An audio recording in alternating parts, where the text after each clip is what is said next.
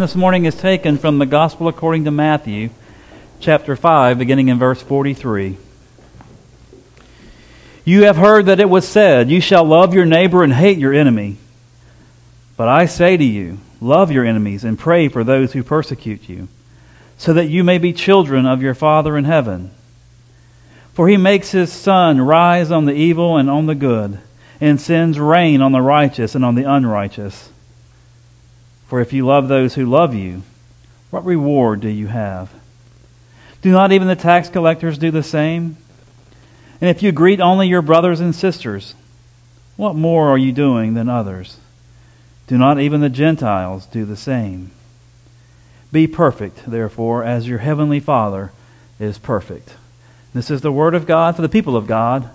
Thanks be to God. You may be seated.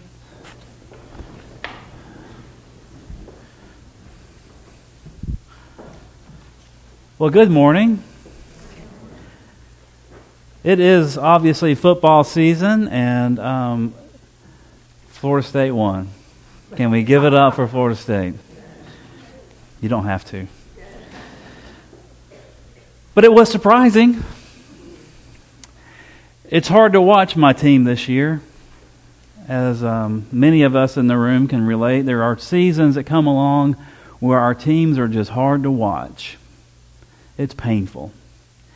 And as I think about my team and you think about your team, whether it was a high school team or college or professional team, they all have these seasons and they have these games where it just doesn't go well. Things look hopeless. Things, the players look helpless. They line up going the wrong way. Yes. It happens. And I wonder how those players feel when things just feel so hopeless. When they're against a, a team that is just too strong, too big, too numerous, too good. And both sides know it. When I think about this, when I think about this uh, occasion of, of facing an enemy that's just better, it's just stronger, and it's just more numerous, and it's just, well, they're, they're insurmountable. I go to a particular movie. Do you have a favorite football movie? Sports movie? Anyone?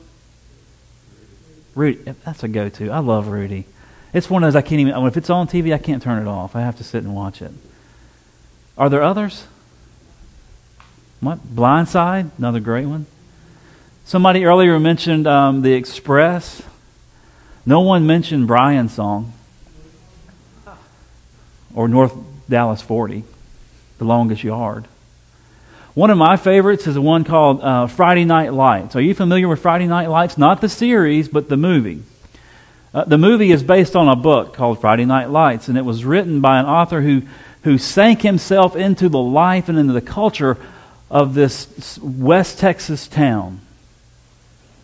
And he sank his, his life into following, like the rest of the town, the Permian Panthers. They were in the the Permian Basin, this oil field out in West Texas, and, and high school football is king in West Texas, all over Texas. Well, the Permian Panthers were um, perennial favorites to compete for the, for the state championship, and, and so this author went and just sank himself into this culture, into the city, got to know the players, the coaches, the, some of the parents, and just the city culture itself, and he wrote a book about it. It followed this one particular player who was like their, he was their all star. He was their hope. His name was Boobie Miles. He was a running back, and he was a powerful, fast runner. He was destined for Division One. If it hadn't been for that second game of the season when he blew out his knee, his season was over. His career was over. So they put this young kid in, a freshman, who was electric who was deceptive and fast. And the Permian Panthers made their way through the season. They lost two games, which put them at risk of not going to the playoffs. So at the end of the regular season, there was a three way tie to go to the playoffs in their region, in their district. So the coaches, the three coaches, met in an undisclosed location, a truck stop out in the middle of a highway in the middle of nowhere, and they flipped a coin to see who would go. Each coach had a coin.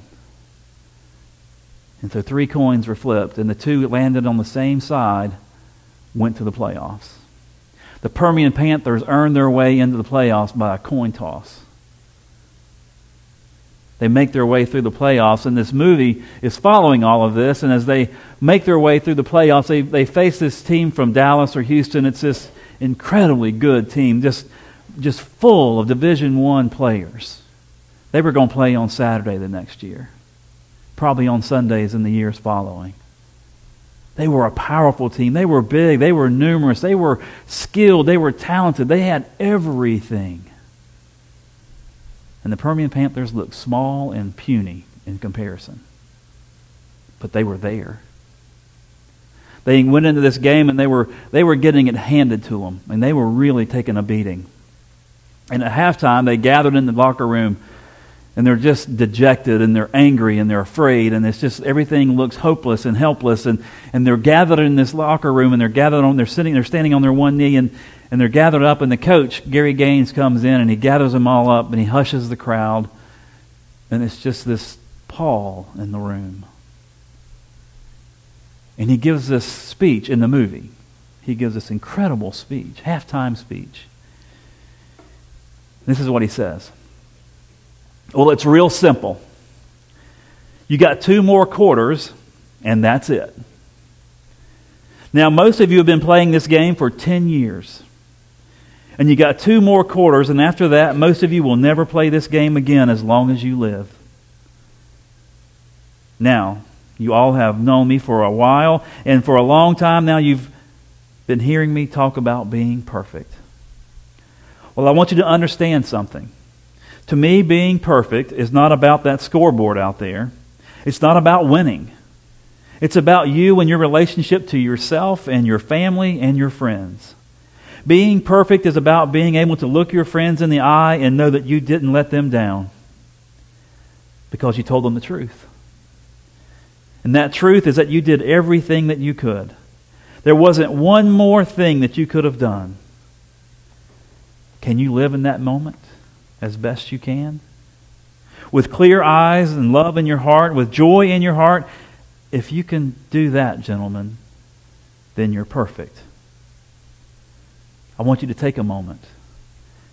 And I want you to look each other in the eyes. And I want you to put each other in your hearts forever. Because forever is about to happen here in just a few minutes. I want you to close your eyes and I want you to think about Boobie Miles, who is your brother. And he would die to be out there on that field with you tonight. And I want you to put that in your hearts. Boys, my heart is full. My heart's full. Now think about that. Perfection for Coach Gary Gaines was not on the scoreboard. It wasn't found in the win loss columns. It was found in the relationship that his players had with one another. And when we think about the gospel passage this morning, we think about the gospel according to Matthew, what does Jesus mean when he says, Be perfect, therefore, as your heavenly Father is perfect?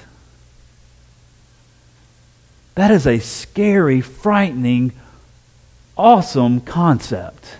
That Jesus is not saying it's possible. He's saying Go and be perfect. Because God is perfect. That's amazing. To think that we are not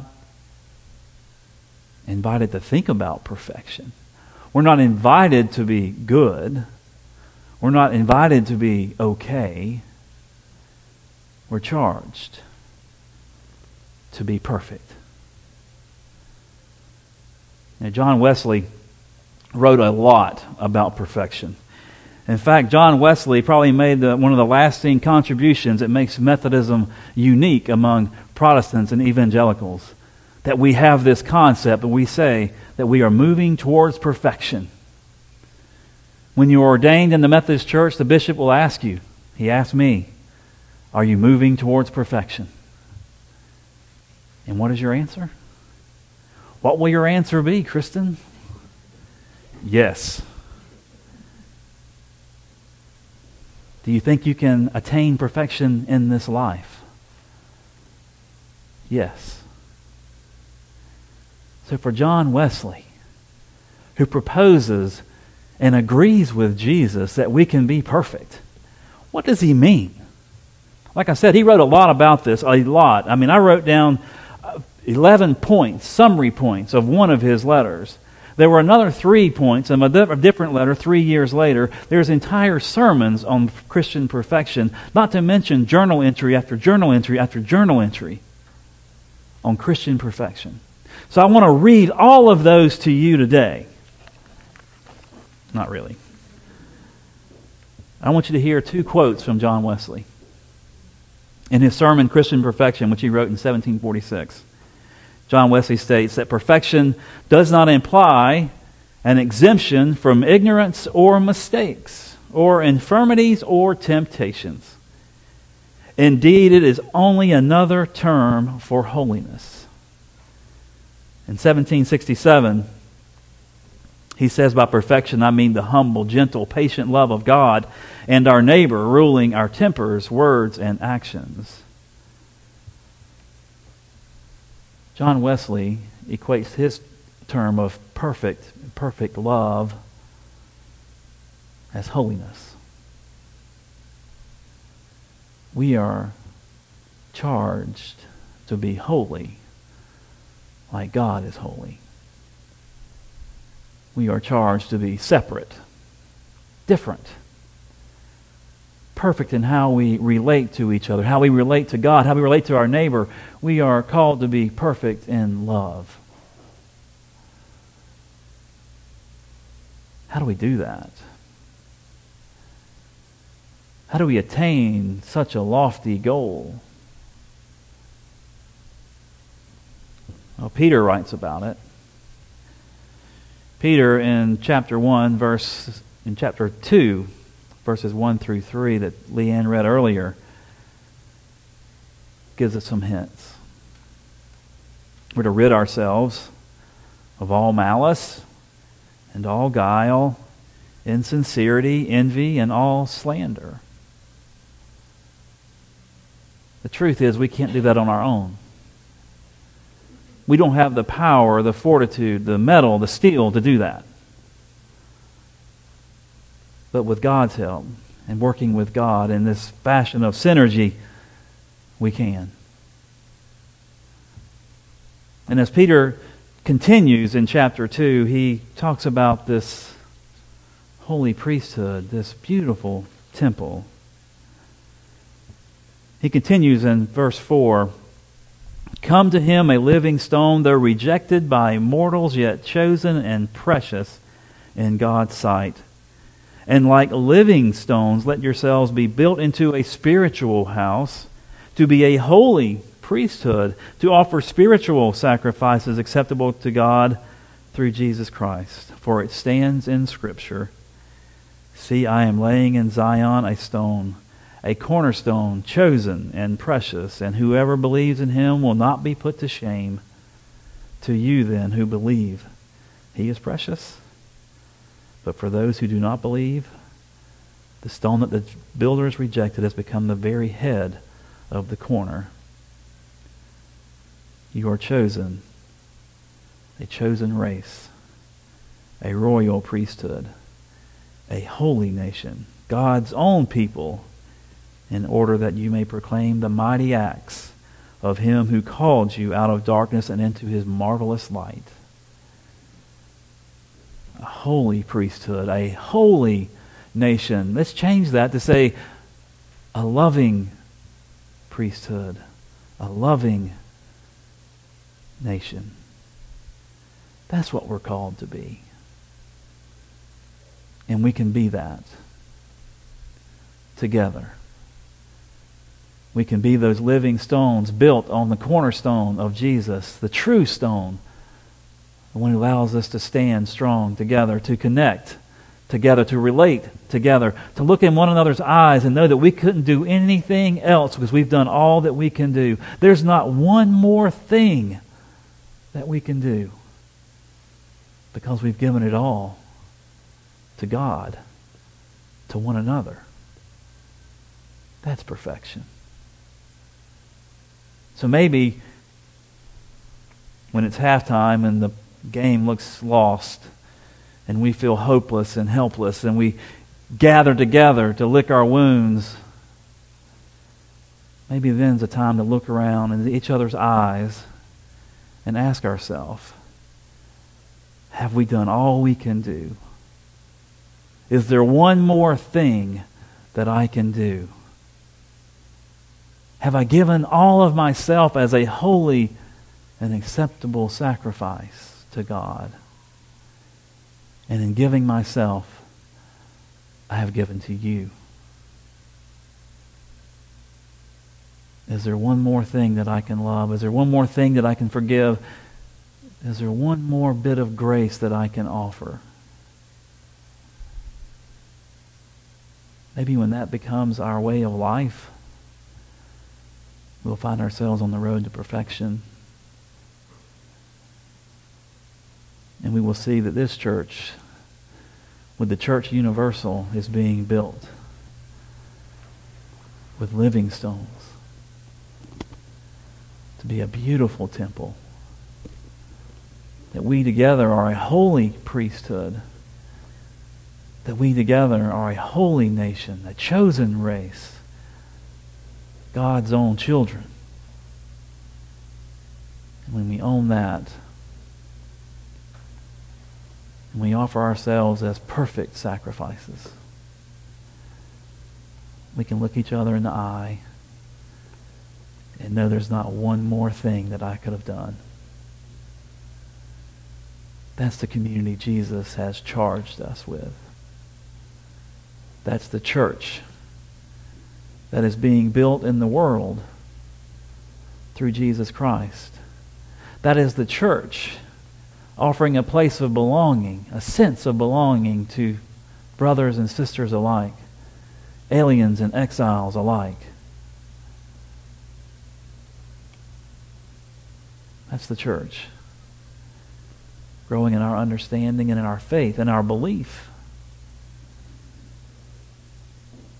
And that's the church. Becoming its best. Becoming perfect. In the name of the Father, and the Son, and the Holy Spirit. Amen.